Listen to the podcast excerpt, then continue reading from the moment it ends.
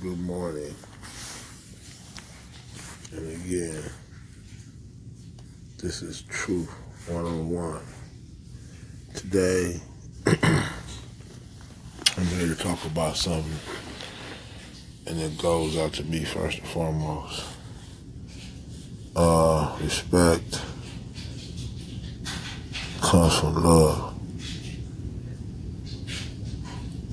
If you don't respect yourself, then you can't respect anyone else. And if you don't love yourself, how can you give out respect? Because love is the key ingredient. Today is uh, a word of encouragement. I know that we live in a world that's um, not at its best and ain't gonna get no better. It got to get worse before it get better. With that being said, don't let it take the love out of your heart. Don't let it stop being who you are. Not in a negative way, but in a loving way.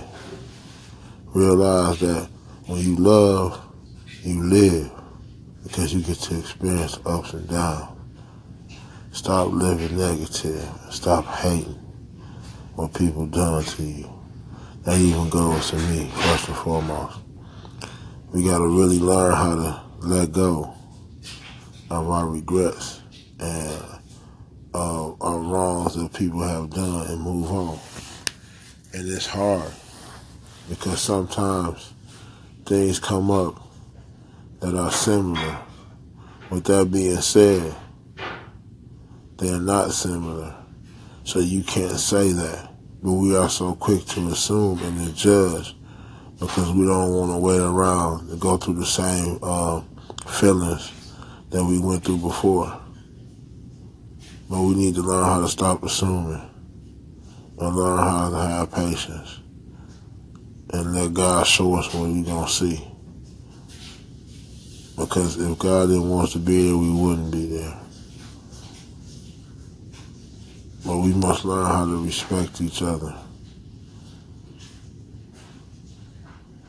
And stop hurting each other. Because like I said, we the only race of people that can forgive any other people. We can't forgive ourselves.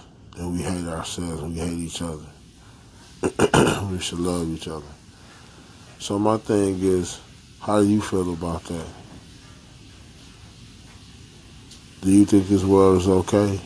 Or do you understand that this world is making you feel the way you feel? And that you need to know that you don't have to live like that or think like that. Because when you think like that, that's all you're going to get. But when you look at it from a different perspective and you create your own you, you make, excuse me, your own reality and you change your circumstances. So um, my question is, do you believe that if we initiate more love in this world, that we'll get a better outcome?